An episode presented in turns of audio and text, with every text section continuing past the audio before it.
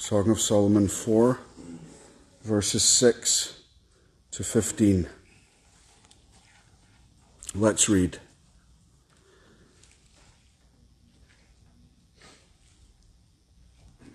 Amen. This is Christ speaking in verse 6.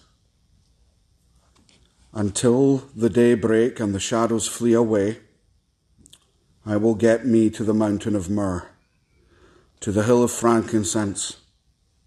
Thou art all fair, my love. There is no spot in thee. Come with me from Lebanon, my spouse, with me from Lebanon. Look from the top of Amana, from the top of Shenir and Hermon, from the lion's dens, from the mountains of the leopards. Thou hast ravished my heart, my sister, my spouse. Thou hast ravished my heart with one of thine eyes with one chain of thy neck. How fair is thy love, my sister, my spouse. How much better is thy love than wine, and the smell of thine ointments than all spices. Thy lips, O my spouse, drop as the honeycomb. Honey and milk are under thy tongue, and the smell of thy garments is like the smell of Lebanon. A garden enclosed is my sister, my spouse a spring shut up, a fountain sealed. Thy plants are an orchard of pomegranates with pleasant fruits, camphire with spikenard, spikenard and saffron, calamus and cinnamon, with all trees of frankincense, myrrh, and aloes, with all the chief spices, a fountain of gardens, a well of living waters, and streams from Lebanon.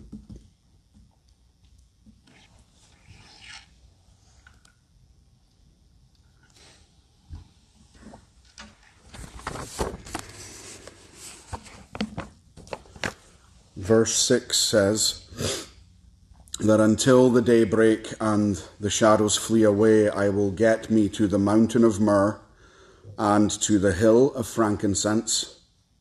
And in verse 9, it says, Thou hast ravished my heart, my sister, my spouse. Thou hast ravished my heart with one of thine eyes.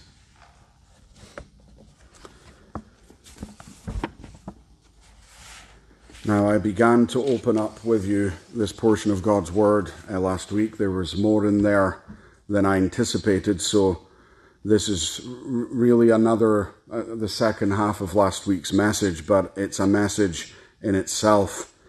Uh, last time we saw the bride's beauty. This time we see more the beloved's desire and the quality of it and why he desires what he does and desires it so strongly and what that says to us following the Lord's Supper. As I said to you, uh, this book is a book of relationship and communion, and there are separations throughout the book.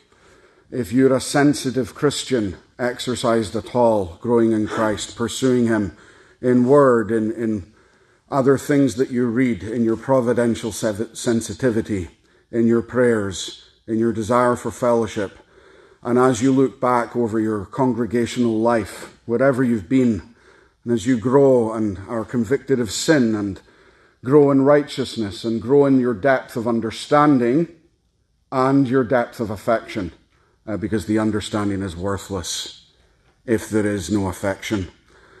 As you've grown in these things, you can surely see what the Holy Spirit testifies of here, which is that Christ does love well and perfectly, but the believer oscillates in love, is strong and then weak in love, is faithful then unfaithful in love, is understanding and knowledgeable and then foolish and misunderstanding in love, and so on.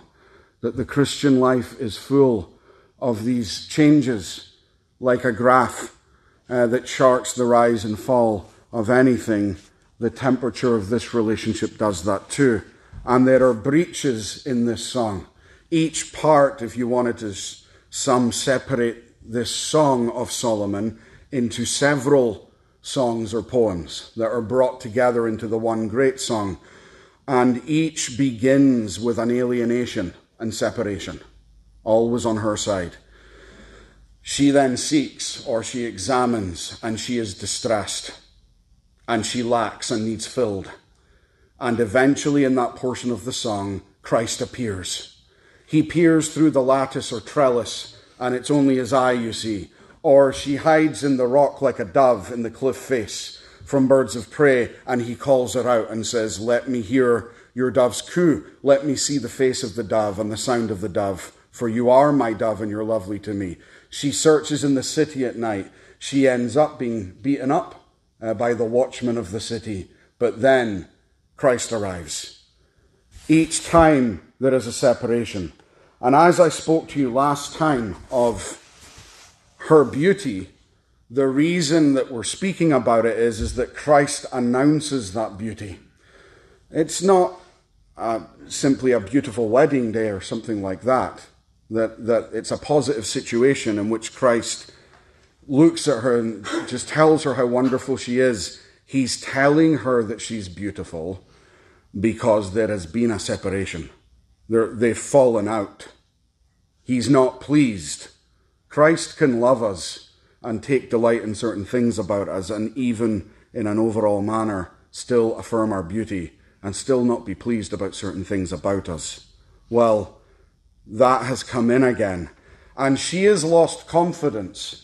I don't extol you to be confident the way the world is, which is overconfidence. That's what is called self confidence. That is not. Um, uh, that is not admired in Scripture or commended. But I, I use the word confidence because a believer must be confident in his love and mercy, or you will become legalistic when you fall away from him. You won't come near him. You'll set a number of psalms that you need to study and sing before you come near him. You, there will be certain ways that you need to pray or leaving off sin before you come near him. You will feel uncomfortable in church. But you will say, as she did in chapter 1, I am dark but lovely. My skin is tanned and, and crinkly and bro- broken because I was forced to work in the Lebanese or Israeli vineyard in the middle of summer, for my brothers were angry with me, and she knows she's not attractive. We can feel all that. But what Jesus wants is the woman who's had seven demons cast out of her to come to him immediately. What he wants is for the sinful prostitute who's repented to walk into the Pharisee's house and pour out the ointment on his feet and to wipe his feet with her hair. Not to get it ready, not to check with the Pharisees if it's okay, not to check with the disciples. He wants her to come. He wants the Syrophoenician woman to come and to beg of him. He wants the blind man to call out and ringing through the streets of Jericho for his voice to be heard. Christ says to you, if you know that sin or falling away or weakness or emptiness is your problem, he says, Come unto me. Come and believe in the gospel, even if you're a Christian, because the gospel doesn't say, Do all this first, then come. The gospel says to you, even as a believer, I am merciful and gracious. Approach me and deal with this. He doesn't say stay away. That's what I mean by confidence. Not pompous arrogance in yourself, but confidence in how loving he is. And we'll see in the sermon, he, he is loving in a way that makes all of us in here look so unloving the quality and origin of his love, the kind of love it is, is far above any way that we love each other, even our spouses. He then extols her beauty. You are fair throughout this chapter, we saw, because he makes her righteous and he sees her contriteness. He sees her desire and thirst. And that's what I want you to know from this afternoon as you rise from the table and go into this week that Christ welcomes the repentant sinner. Christ loves his contrite and weak believer. In spite of all the imperfections, he is always there. And if you come to him repentantly, humbly, poor in spirit, meek, when your whole house is falling apart, you come to him, he will receive you if you believe in him. Confidence. Con- that word, by the way, eh, even in the Latin and the English, confidence. Fide is faith. Con with. So a, a Christian that is truly confident, it isn't someone that's full of themselves. It's someone that can see that his love is unshakable and you don't listen to the devil who says, don't trust that love. Hide in the trees of the garden and cover yourself.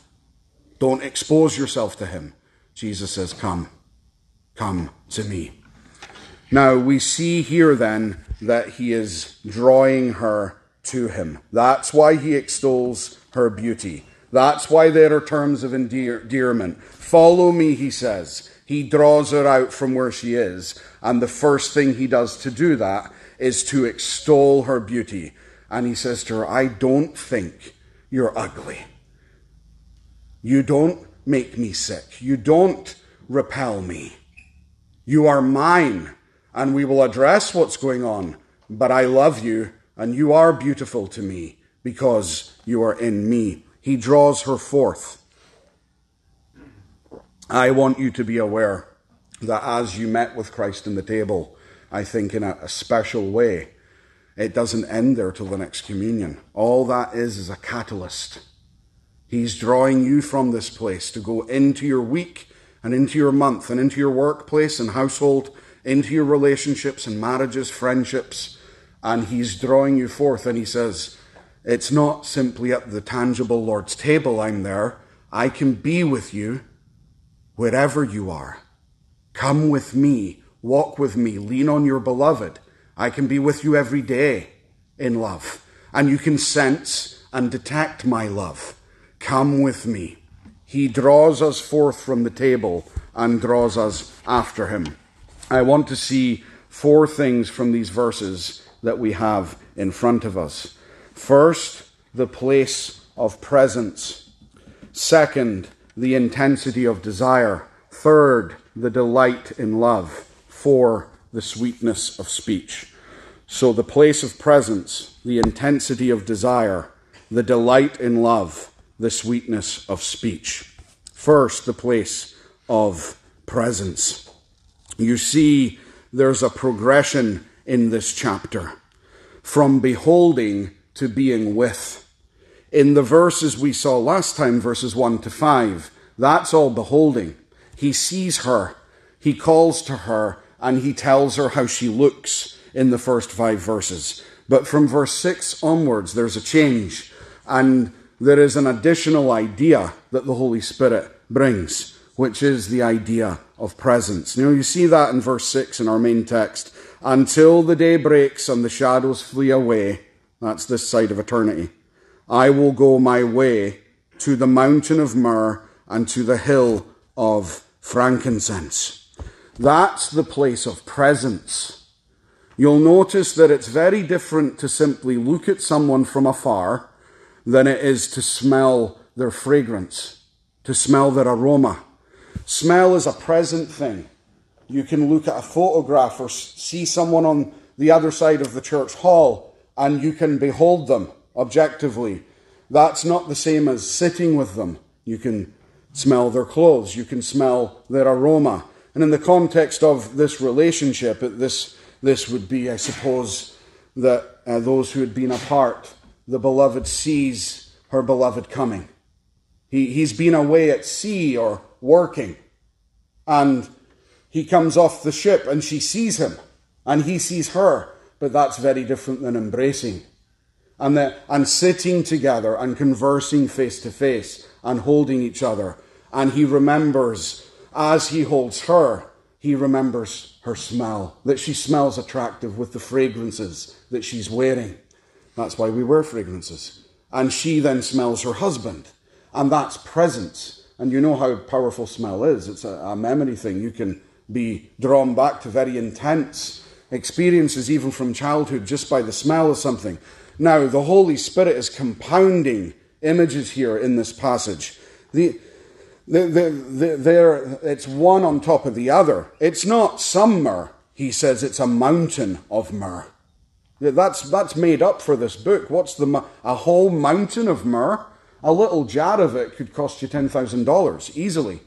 It's very expensive and used for kings. A mountain of myrrh, the Spirit says. The, to the hill of frankincense, he says. See how much this sense comes out in, in the rest of the passage. For example, in verse 10, my sister, my spouse, how much better is than wine is your love? Wine is a thing of sense too. It's tasted. Uh, you smell it. That's why it's in the Lord's Supper. We're not just told that wine represents his blood. We're told to drink it, to handle it, to be aware of it, to smell it. But then he says, and the scent of your perfumes than all spices. Uh, the lips in verse 11 drip as the honeycomb, honey and milk are, on, are under thy tongue. These are things of sense. These are very potent things. If I say to you, imagine a tablespoon of honey, that's a strong taste. It's very sweet. If I tell you a hill of frankincense, that's a very fragrant place. Uh, at the close of verse 11, the fragrance of your garments is like the fragrance of Lebanon. And then the whole of verse 12 to 14, one on top of the other. It's a garden, the bride. Christ says, She is my garden, and I walk in that garden.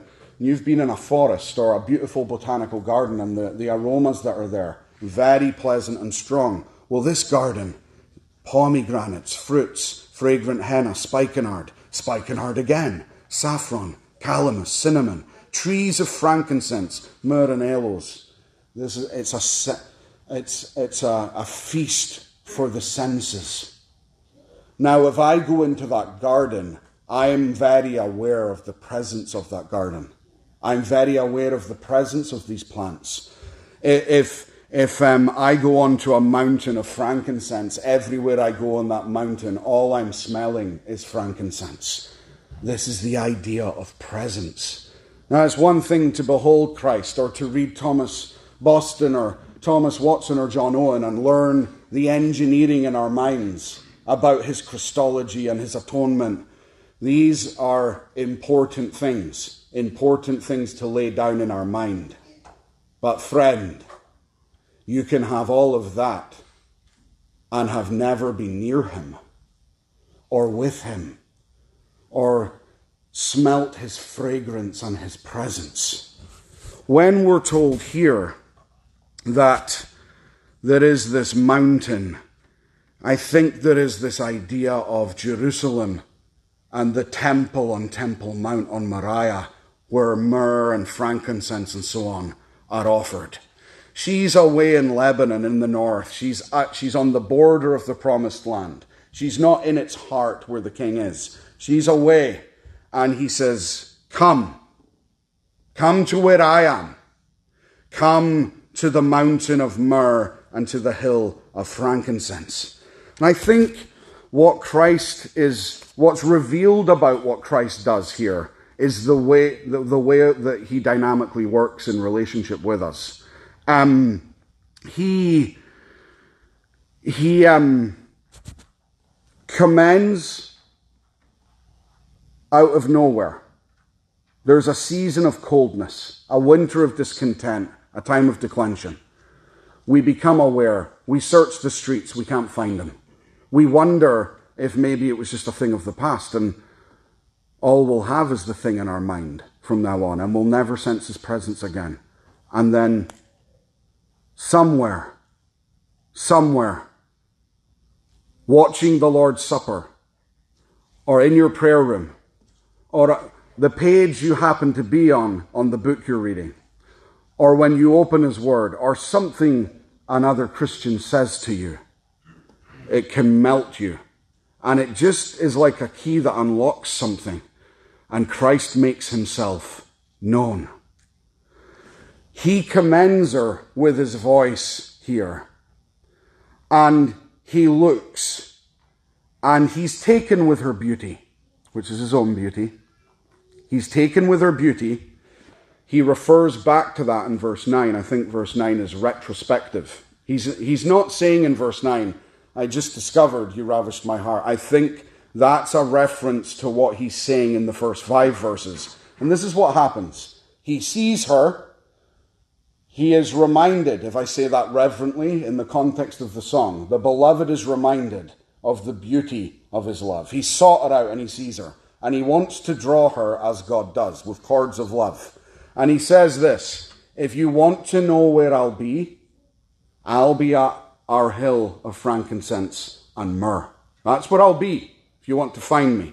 He shows himself, he gives a glimpse, and he says, Come and find me. You'll see that comes out in verse uh, 7 and 8. As soon as he's mentioned the hill of frankincense, he says, You're fair, my love. He encourages her again and says, Come with me from Lebanon, my spouse. Come with me from the top of Amana, Shenir, and Hermon, from the lion's den and the mountain of leopards.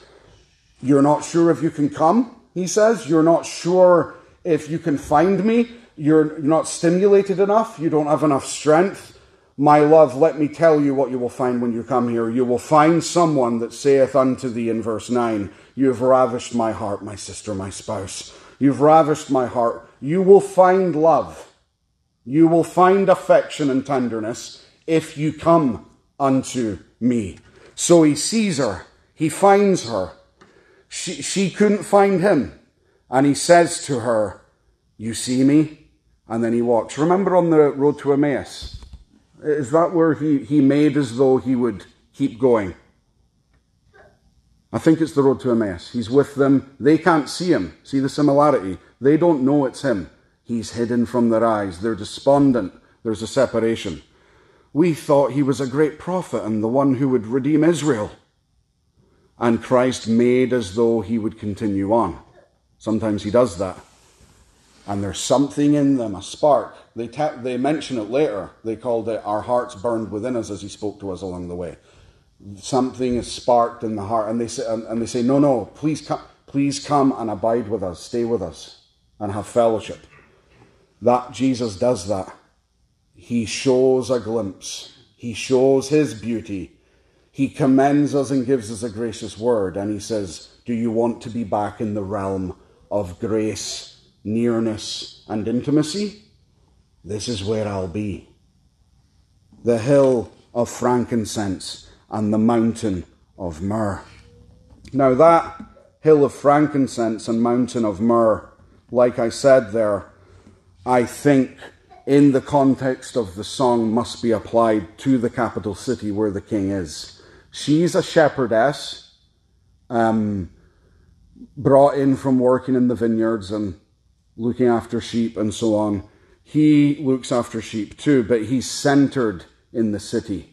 She has to look for them in the streets of the city, for example. That's mentioned. He is the king of Israel, the king of Jerusalem. And when he mentions these things, the mountain of myrrh, the hill of frankincense, we immediately think of Jerusalem, um, the place in Old Covenant time where uh, these visible things occurred, where they were offered, where the images come from, where you went up there and you smelled the aroma of the sacrifice on the brazen altar at the door of the temple, where you smelled the incense offered, where you smelled the holy oil burning in the menorah lamp, where you smelled the holy oil and the spices and the fragrances that were on the high priest's garments that, that were to communicate the beauty of the high priest to come. When you went in that temple, um, that there was beauty like that. And that when these incenses were burned, the smoke and aroma from them filled the temple, went into the Holy of Holies, and so on and they were pleasing to God. Um, you know that vivid language in the Old Testament where it said God smelled the sacrifice and it was pleasing to him. Well, the other way around too is that um, when we go into the sanctuary, into the temple, and the high priest is there, and the things that he offers, and so on, we can smell that beauty too the, the smell, the, uh, the fragrance of the high priest, the fragrance of the incense. That oil that we read about in Exodus 30 it pictures the Holy Spirit. Um, Aaron was anointed with it.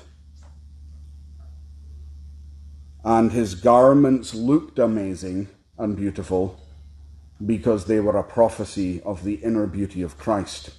And his garments smelled wonderful as a prophecy of Christ's moral beauty and perfections and his grace and his love. And even the smell of holiness in that oil. So, for an Old Testament saint or an Old Testament priest, when he smelled that, he thought, This is a holy thing. Now we're in the new covenant, Jerusalem. This church is Jerusalem. Our congregations and our denomination ought to be Jerusalem and Israel. The church of Jesus Christ is Zion. And it should be the place of God's presence, where Christ is. Christ himself was anointed many times as a teaching mechanism to teach the New Testament believer something about his presence. He was anointed for burial in the tomb with a hundred pounds. It was either a hundred or two hundred of spices. the, the exact number is not important right now. An exorbitant amount. And he, even in his resurrection, you, you would be able to smell that on him. When he was anointed by Mary of Bethany in the house in Bethany, John actually notes in his gospel that the entire house was filled with the aroma we sang last week in Psalm 45, it's told us in prophecy of Jesus that in his kingship, as the beloved husband, all his garments are scented, we're told, with myrrh, aloes, and cassia. Psalm 45, verse 7 Therefore, God, your God, has anointed you with the oil of gladness more than all of your companions, and all of your garments are scented with myrrh, aloes, and cassia out of the ivory palaces by which they have made you glad. Now, prophecy says this often, and it happened even to him physically. These things are teaching spiritual lessons. Where Christ truly is present, there should be a sense of his beauty. Where Christ truly is present, there should be an awareness of his presence where Christ truly um, opens forth the content of his atonement work, his death, his justification, his substitution, his blood and his body, there should be a spiritual fragrance present in the Holy Spirit of God. Now, we're not children, we're New Testament believers. I don't light candles up here or show you an ark or a nativity scene. I'm not saying that to be proud. I'm sure we love bashing uh, things that, that are clearly wrong and so on. But there's an important spiritual point that even the most reformed people need to get, which is that um, the reason we don't do any of that is because God expects you to do these things in your soul. That's why these things are childish. Israel needed these things. We're not supposed to. I should be able to know that the smell of the holy anointing oil is something that I must detect in the presence of the Holy Spirit in my life and in my prayer room and in the worship service. And that we shouldn't need a priest to wear robes and to show forth a sacrifice and to burn incense because the reformed believer of all people must know, must be able to perceive that that is going on invisibly. I don't want to burn incense in here. Why? Because the Holy Spirit is here. The Holy One of God. Don't need anointing oil because I must close my eyes in the singing of the Psalms and the reading of the Word and the preaching of the Word and in prayer. And I must find Him. Why? Because Paul says, He's in you and me. He's in us. Well, why can't we detect his presence and holiness? Why are, where is the reverence and the awe and the sense of his beauty and love?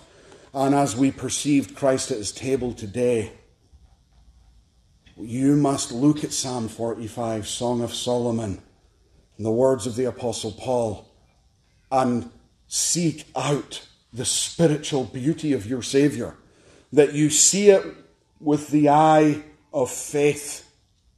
And by faith, you can perceive it. These aromas were teaching something about presence. It's one thing to think you can see the Lord Jesus and describe his attributes, as the Song of Solomon does. It's one thing for Jesus to say to his church, Here are your attributes and what I see. It's a whole different thing for the two to come together in the place of worship and fellowship. So he says, I'll be at the hill of frankincense. And I would even push this in an application. I'm comf- comfortable doing it. That, I mean, I would apply this verse even to the Lord's Supper itself, just in principle. It's not a prophecy of the Lord's Supper, but the mountain of myrrh and the hill of frankincense, I can apply that to Calvary and Mount Moriah, where the right things are offered and they are pleasing to God. Jesus is on Mount Moriah being crucified, on Mount uh, Calvary, Golgotha, and he is a fragrant sacrifice. And yes, he was beaten and torn, he was pierced, he was pinned with his hands, he was crowned with the curse of thorns. But there he is, someone who only 48 hours before was covered in Indian spikenard oil in Mary and Martha's house. I think there would have even been a physical fragrance from him as they broke him. The, the alabaster box had to be broken to release the smell, but she poured the whole thing on him. That's why Judas was so upset. It was pro- that, that actual spikenard would, was worth maybe $20,000 in today's money. That's what Mary did. It was a family heirloom. She had it, and she planned to do that. It, that it was something you held on to for life. It was something you were meant to take a little dab of and put it on someone's neck or their forehead. And that, that was an application. She just poured the thing on Jesus. And the disciples were dismayed. But it's on him. Now, when he's on the cross, forget about what's physically going on. He is being sacrificed, and the aroma to God is beautiful. That mountain Cursed as it looks, and the curse is coming on him at the same time, it, there is a beauty coming out of what's going on. He is offered up as a sweet smelling aroma, as a burnt offering, as a holocaust is, is the, the Greek word. A whole, he's consumed with the wrath of God. And God is satisfied, and there's a propitiation beautiful things come from this. So we sit at the Lord's table and we see the poured wine and the broken bread, and it does point to his the broken body and and his poured blood, but it speaks of him being alive too. These are lovely things. They're not dead, decaying things. That the bread is broken, but what happens to the bread once it's broken? It's handed to you, and it has life in it. It has nourishment. The wine the blood is poured from him, but his, his blood is a life giving thing. Christ became a life giving spirit, Paul says. And the wine is there. It's a strange thing. You're at the table. The bread is the brokenness of the death, but it, it's life being fed to you from it. Why was the sacrifice given? You're supposed to eat it. The sacrifice gives life. Out of the death comes life. The, the blood pours out of him. The wine symbolizes his blood. It signifies it, but you drink it and it's a vitalizing living thing.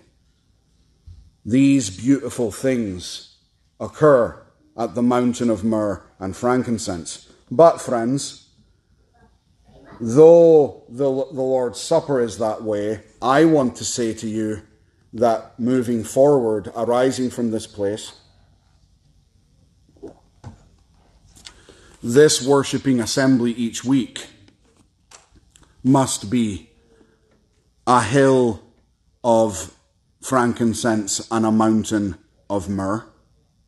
And your prayer closet must be a mountain of myrrh and a hill of frankincense. We don't take the Lord's Supper and then just go back to business as usual. Let it stimulate me with you and your minister, your elders, all of us. The Lord's Supper is not simply an end to itself, it's given for the strengthening and stimulation and encouragement of our entire standing before Christ and our communion with Him. And would how wonderful it would be if this place each week was filled with the aroma of frankincense and myrrh, of his presence, his kingly presence, of the Holy Spirit, so that it would fill this place as it filled the temple, so that the priests could not minister, because God is there. And your prayer closet, and I want you to know that you might be face down right now on the canvas spiritually. And I've been there, and, and I know what that's like. You might be face down on the canvas, and I know exactly what Satan will, will do while you're lying there. He will put his foot on your back and on your neck, and he'll say, Stay there. Prayer is a waste of time. Nothing you ask about the situation is going to compel God to make any difference. Praying is difficult. You can't sense Christ's love right now. It's far away and it wouldn't be easily found. Just you stay where you are. What's the point? Aren't you sick of trying? That's he's a liar and a murderer, and he wants you laying there dead spiritually. Don't listen to him. Don't listen to him going to Peter and saying, Look what you have done. He will never receive you back. All your boasts. You were the leader, Peter. And there you were, denying him, so that that crowd in Annas's courtyard wouldn't tear you apart. You denied you even knew him. Run away, Peter. Stay away from the cross. Stay away from Christ. Well, Christ looked at him, didn't he? Christ looked at him from where he was as he looked here through the trellis, the lattice. And Christ, we're told beautifully, I think it's Paul that tells us, or no, it's in one of the gospel narratives, he has appeared to Simon. After Jesus made himself known to those on the way to Emmaus and to those at the tomb, the women, the scripture tells us that he met Simon privately. And we don't know what was said, although we can infer the kind of thing that was said. The chief apostle, the rock, the one who the, the other ten would have to look to. The one that said, I love you more than all of these guys. They'll all, they'll all flee, not me. I'm willing to die for you. In Gethsemane, he takes out the sword. But he crumbled and he's on the canvas. Why did Judas hang himself? But Peter didn't when he wept bitterly because the love of God was in Peter's heart. And it sparked up, and Jesus sustained Peter and found him. And then he restored him. Friends, you might be in a situation like that, and I want it to resound in your ears that you can come here each week and this is a beautiful thing. It's not dry and formal. It shouldn't be. This is a beautiful place. And the interactions that go on here ought to be beautiful interactions. That heaven opens and God comes and his spirit is with us and his word goes forth in power. This is where we meet Jesus. Psalm 48, verse 1 and 2. The city of our God, in his holy mountain, beautiful in elevation, the joy of the all the whole earth is Mount Zion on the sides of the north, and the city of the great king. God is in her palaces. Is that, is that us? Is God here? In power? Is Christ findable? Is he detectable? Is his presence here? Psalm 46 verse 5. God is in the midst of her.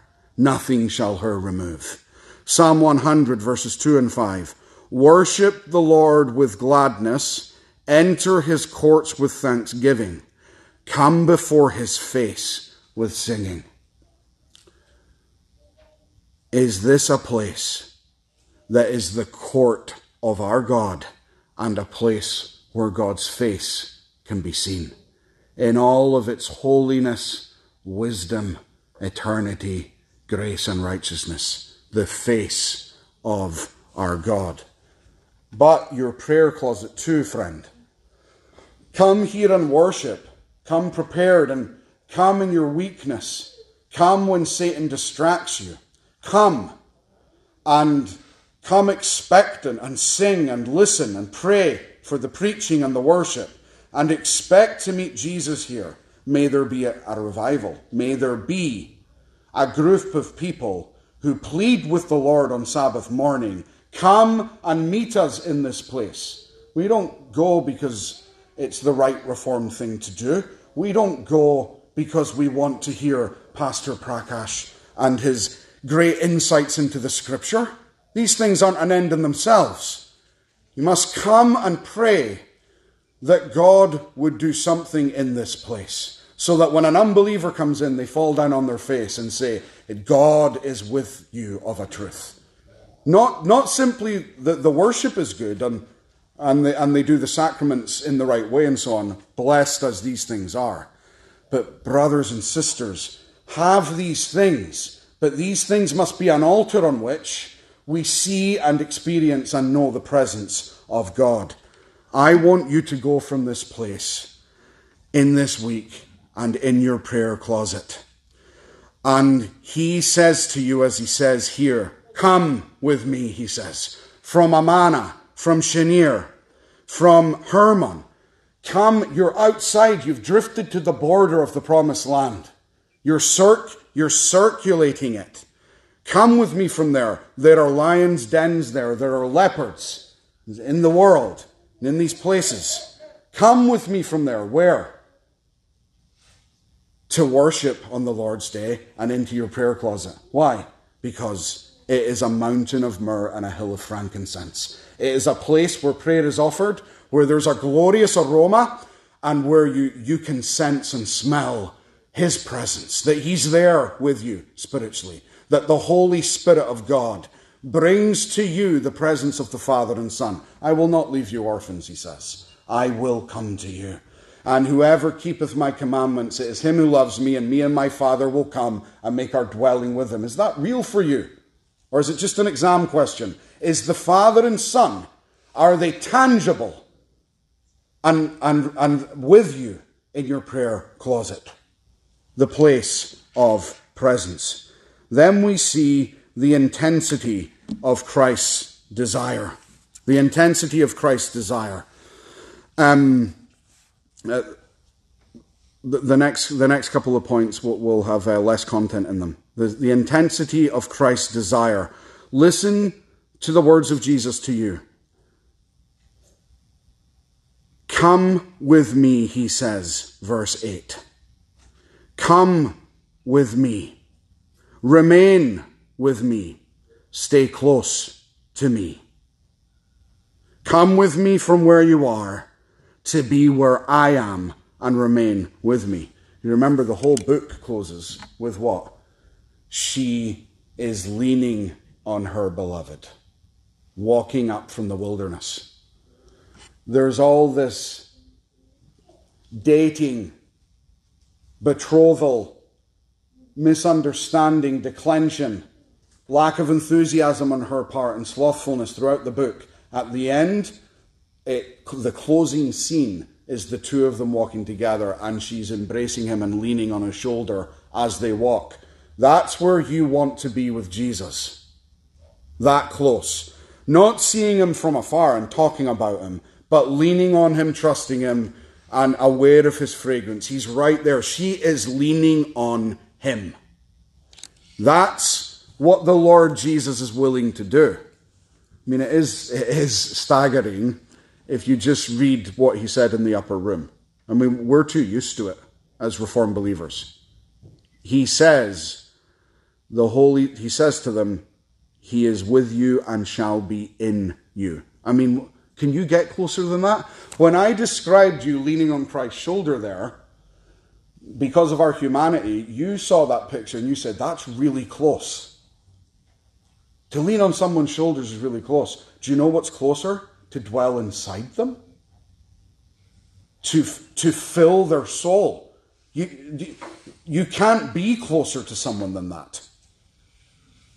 We, we can't be that for each other, but the Holy Spirit brings the fullness of the Godhead to dwell in the soul of the Christian and for fellowship to happen there. When you bow down to pray, all you're doing is giving vocalization to that thing already that is there. There is communion. There is union and communion. And Jesus says to you in the picture, leaning on the beloved, and in the, and in the New Testament truth, I will be in you. He says, Come with me and be close to me. Now, there's all kinds of things that can be stopping that happen, uh, beloved. Uh, the beloved himself says here, there are lions' dens and mountains of leopards.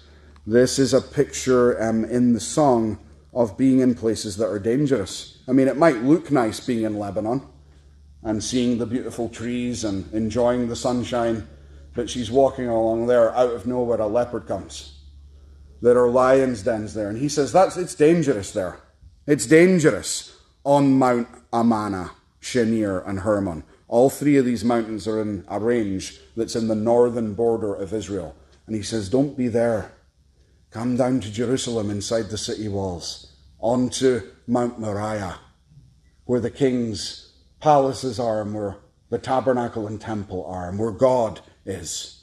And be safe. Be with me in, in my palaces, in my house, um, in my banqueting hall, where my banner over you shall be love.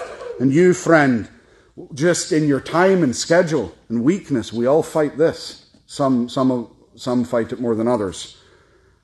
Um, Satan can use these things. There's a leopard waiting in your providence somewhere. On the road, there are lions' dens. There are things that just that, that, um, that interfere with your communion with Christ. Time, your own weaknesses or sloth, other people. I mean, Satan can use other people. He can just stimulate uh, people, as he did against Job. And don't, uh, don't, don't forget that. I don't know the mysteries of all of these things, but yes, in your workplace and so on. Uh, and, and it would literally sometimes all hell actually does break loose. Like in the literal sense that Satan can just stir something up in your home, uh, Uh, in your marriage, in your extended family, it, it, even in your practical things, your car, your your house, all these things. He, he'll use them to suck the communion right out of you. You think he can't? You, can, you think he can't bring fire down upon Job's animals? That he can't instigate the Sabians to come and you think Satan can't do these things? As his as his angels seek to hold sway over entire empires, which is what Scripture teaches. Christ says, Come to me. I think that's why Paul says it's so important to pray and put on the armour of God. No, no one, how would Paul achieve what he achieved unless he was in the secret place every day doing business with God? I mean, that's where we need to be. That's a safe place. That's where you can bring these things that happen the torn relationship, or the situation at work, or your busyness or inundation that squeezes out any real chance that you will have a significant period of every day to bask in the presence of Jesus and know Him. Well, you get in there and you plead with the Lord. I want to be with you, Lord. There's so much to do. There's so much going on. There's so much weighing on me right now. It, I feel I'm being pulled under. But Lord, I, it may be my own sloth. It may be things I need to change. But Lord God, my Father, Lord Jesus Christ and Holy Spirit, I want the kind of communion with you that the Song of Solomon speaks about, that the apostles spoke of, and that the saints of old spoke of. I, I want that. I want to know you. I don't want to follow from afar. I want you near. I want you to pour your spirit out. I really do desire these things, Lord. That is done in the secret place, my friends. And Jesus says, Come with me. Come with me. As you enter the world again from this Lord's Supper, remember the corporate worship and remember the secret place. Now, um, when he says this to you, how strongly does Christ feel about this? Does he want dry formal prayers?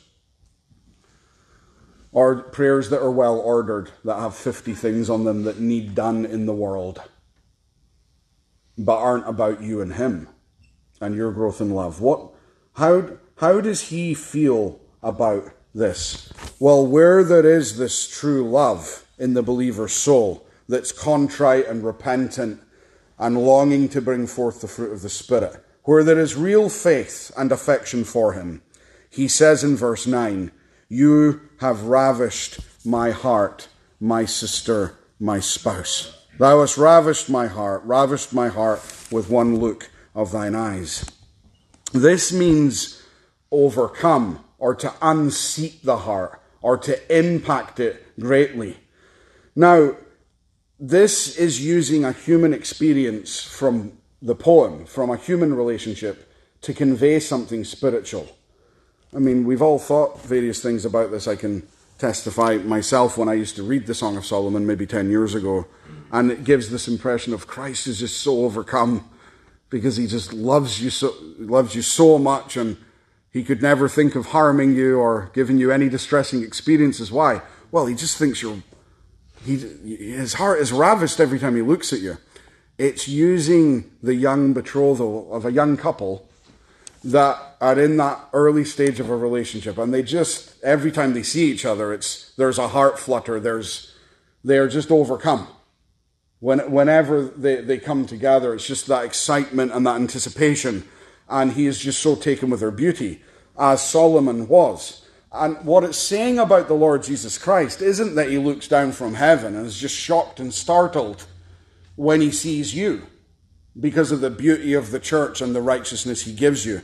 But what it definitely is conveying is the intensity of the desire and the delight that he takes in his people.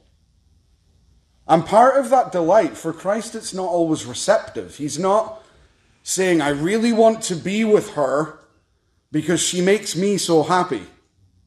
But I really want, like, God is so different than us. I want to be with her because I, I want to correct her and refine my bride and bless her and show her grace I think when we're about to repent and it's real and that's rising up on our hearts and we're moving towards that in prayer and about to repent,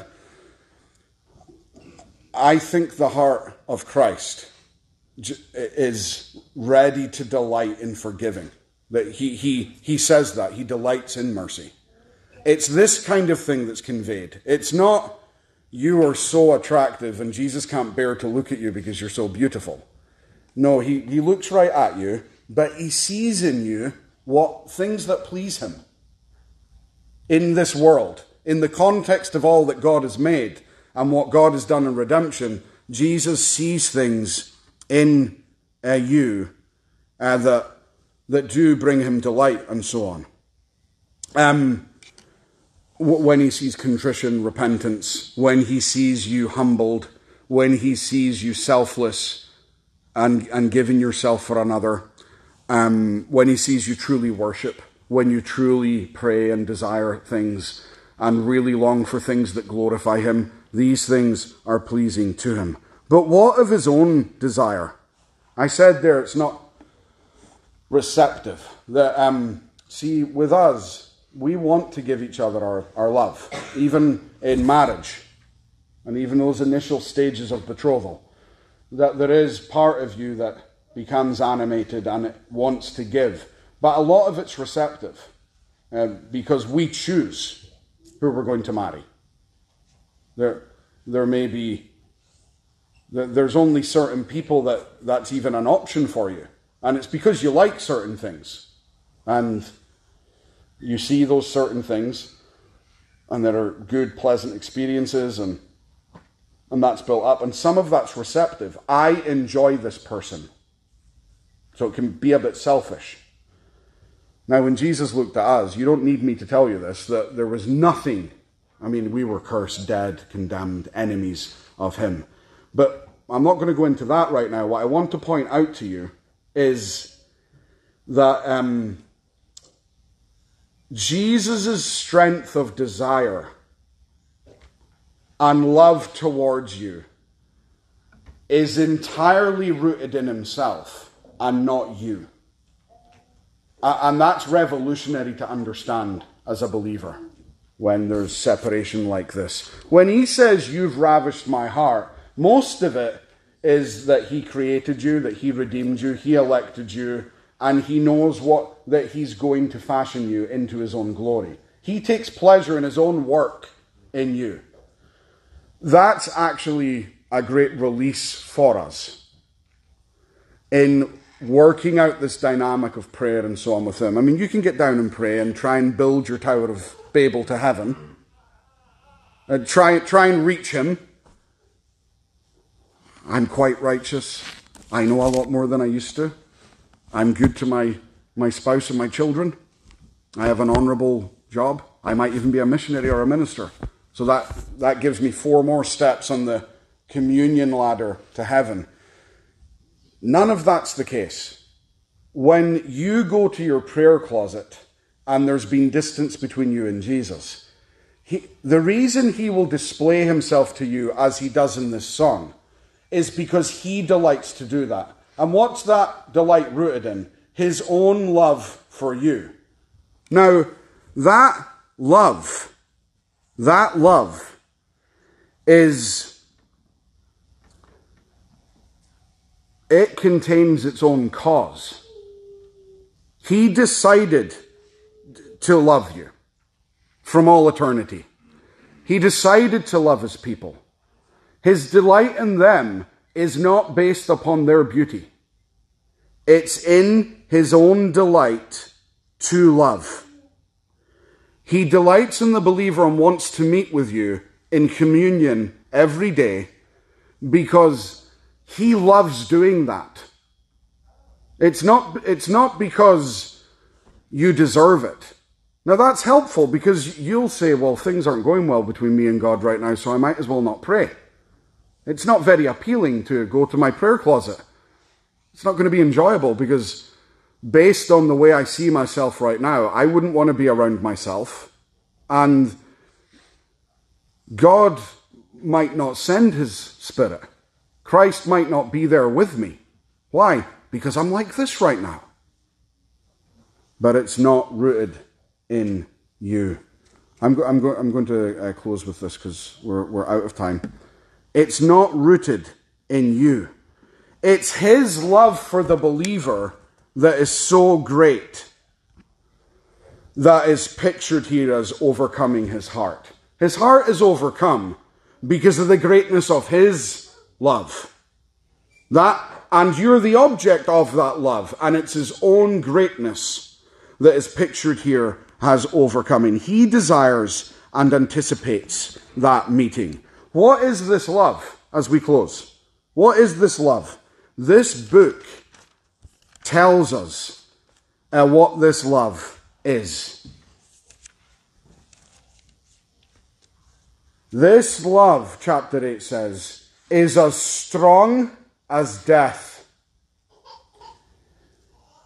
It's as jealous and, uh, as the cruelty of the grave. That's the idea of immense intensity the, the jealousy of God. Jealousy we usually think of as a bad thing because when someone's jealous, they lose control. It's such an intense emotion. Love is as strong as death, but the loving passion, the jealousy, is as cruel or as strong or as gripping as the grave. Its flames are as flames of fire. And then, literally in the Hebrew, the flame of Jehovah. It's not translated that way. It is, what's it say in the AV? Most vehement flame. A most vehement flame. It is the flame of Jehovah. What, it's not enough, he goes on. Many waters cannot quench love, nor can the floods drown it. If a man was to give for love the wealth of his own house, he would be utterly despised. Now, friend, these are the glorious golden words of the Holy Spirit that he expressed himself. He knows this love better than anyone. And he's telling the church that the love Christ has for the believer is as strong as death. It is jealous, it is full of the pathos of God, of his very being. It is, uh, waters can't quench it. It's there as a flame and you can pour buckets of water on it, and it doesn't do anything to it. You cannot quench this love. It is the flame of God. This love finds its root in an eternal past. It didn't arise in God's mind because He saw you and thought, that person's attractive, so I think I'll love them and see how it, how it goes. This love had no beginning. And it carries the characteristics of God's own being, it's within Himself.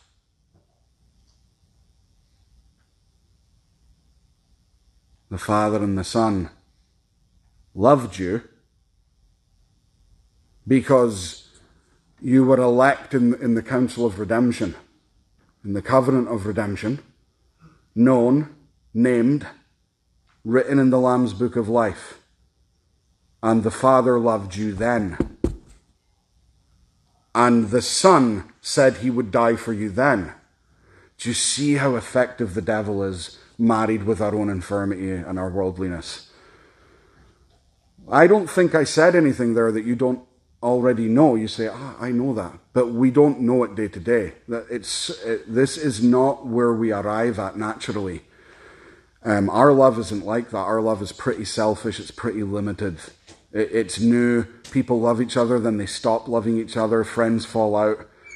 God isn't like that.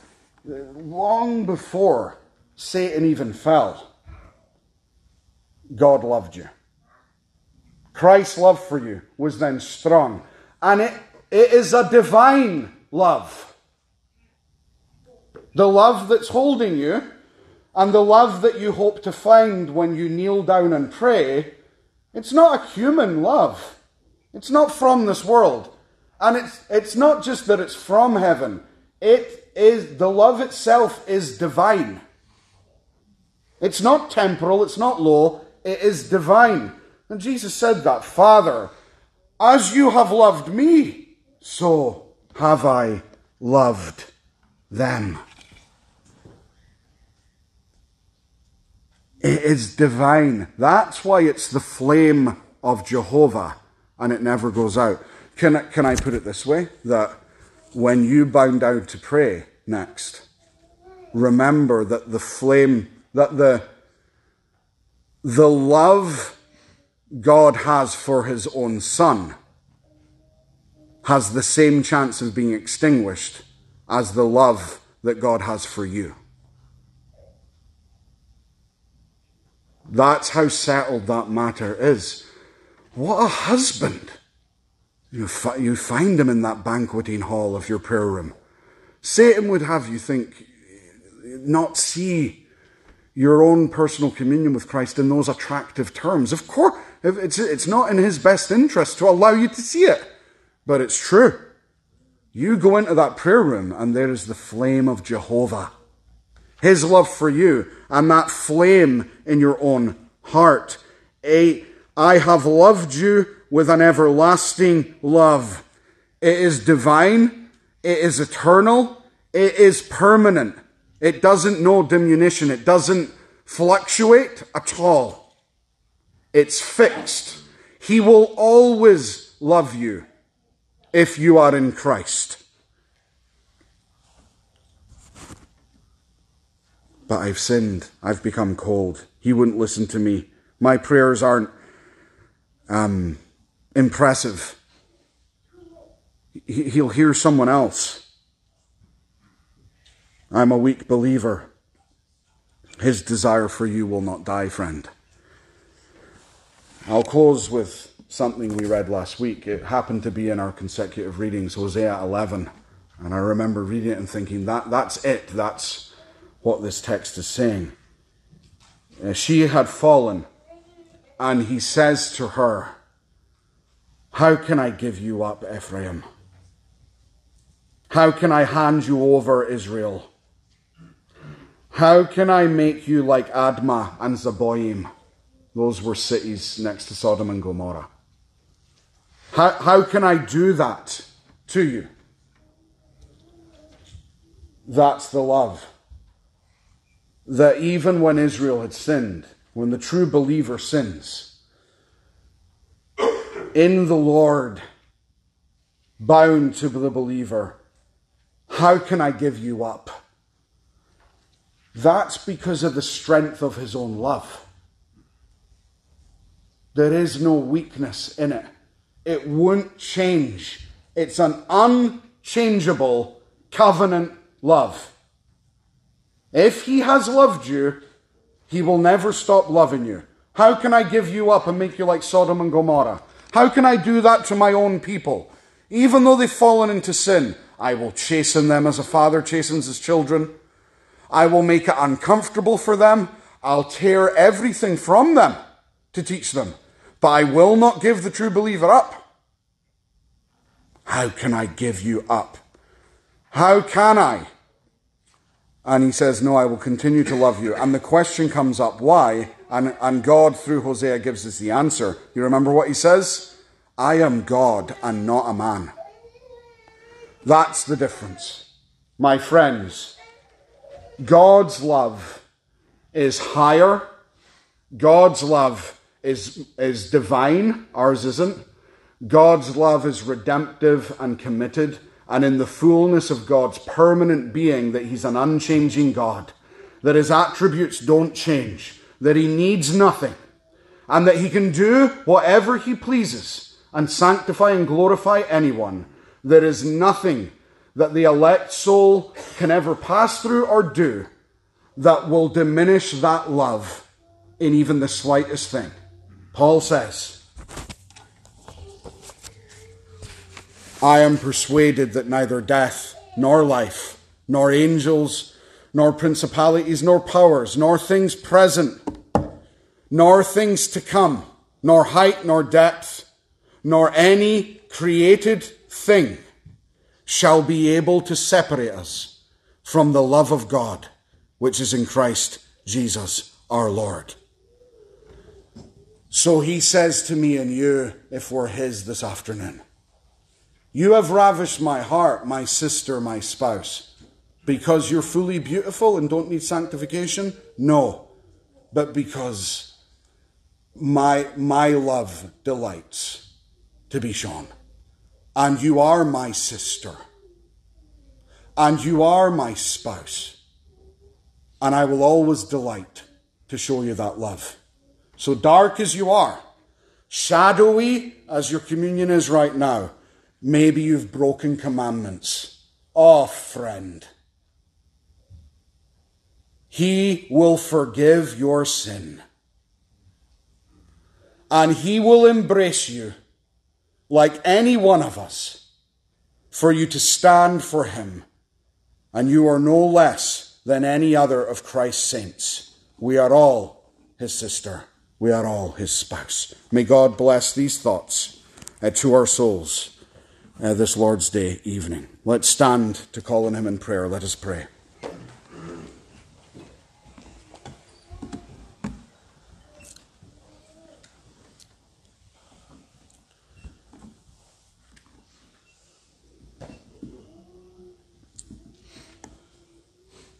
Everlasting One, we ask that you would go with us from this place. As your glory cloud followed your people, we ask now that we would go in the presence of Christ, that we would find him in spirit and in truth, wherever we are when we turn to him.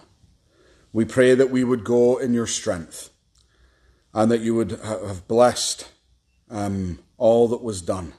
We ask that, that the ordinance of your supper would still continue to be blessed to us as we meditate this evening, and that all that's been said from your word would be a blessing to us. Teach us what it means day by day to come aside and to go to the mountain of myrrh and the hill of frankincense, the place of thy presence and the place where thy Son is, that he is passed through the heavens, a great high priest. So therefore come boldly to the throne of grace, that you may obtain mercy and find grace to help in your time of need. O God, we pray that each day we would grow in communion and love with Christ. So do this thing for us and purge away all our sin. Whatever is broken, mend it and heal it. All brothers and sisters in Christ here, draw them closer to one another. If we have this love with Him, how ought we to love one another? So we pray that you would edify and grow these relationships. Be with each family each husband and wife and children. This domestic uh, sanctuary that you make, where God is to be worshipped and sought, and where Christ is to be, and how often the evil one is interested in uh, casting in uh, to, uh, to cause disruption and alienation and separation. He is the great divider. He is the diabolos, the one who casts the stone in between two brothers to watch them bite and devour each other. O oh God, deliver us from the evil one. If it please thee, banish him um, from our lives and, and pour out thy spirit that we may walk in the strength and power of God. Show us what it means when the Spirit is present. Humble us under your mighty hand. Grow the fruit of the Holy Spirit within us in all ways. Make us bold for Him. Enamor us with the gospel, and that we would speak it forth like honey and milk from our own mouths. That we would speak the good things, the living things. Help all our speech to be Christ centered, to be seasoned with salt and to be pure and clean, and for the edification of the hearer. Be with us in our hearts. Give us uh, to grow in our own love. If we have faith that removes that could move mountains, if we excel in all knowledge and language, even the language of angels, and even if we're, we think we are other centered, to love our neighbours, and we sell all that we have to feed the poor, if we don't know the warm affection of the love of Christ in our hearts, it all profits us nothing. Help us then to see that these three remain faith, hope, love, but the greatest of these is love. Let that love then fulfill your law, and let that love fill every other compartment of our soul and life, that we would begin with the chiefest thing, not having left our first love, but loving Him fully. We ask it all in Christ's name. Amen.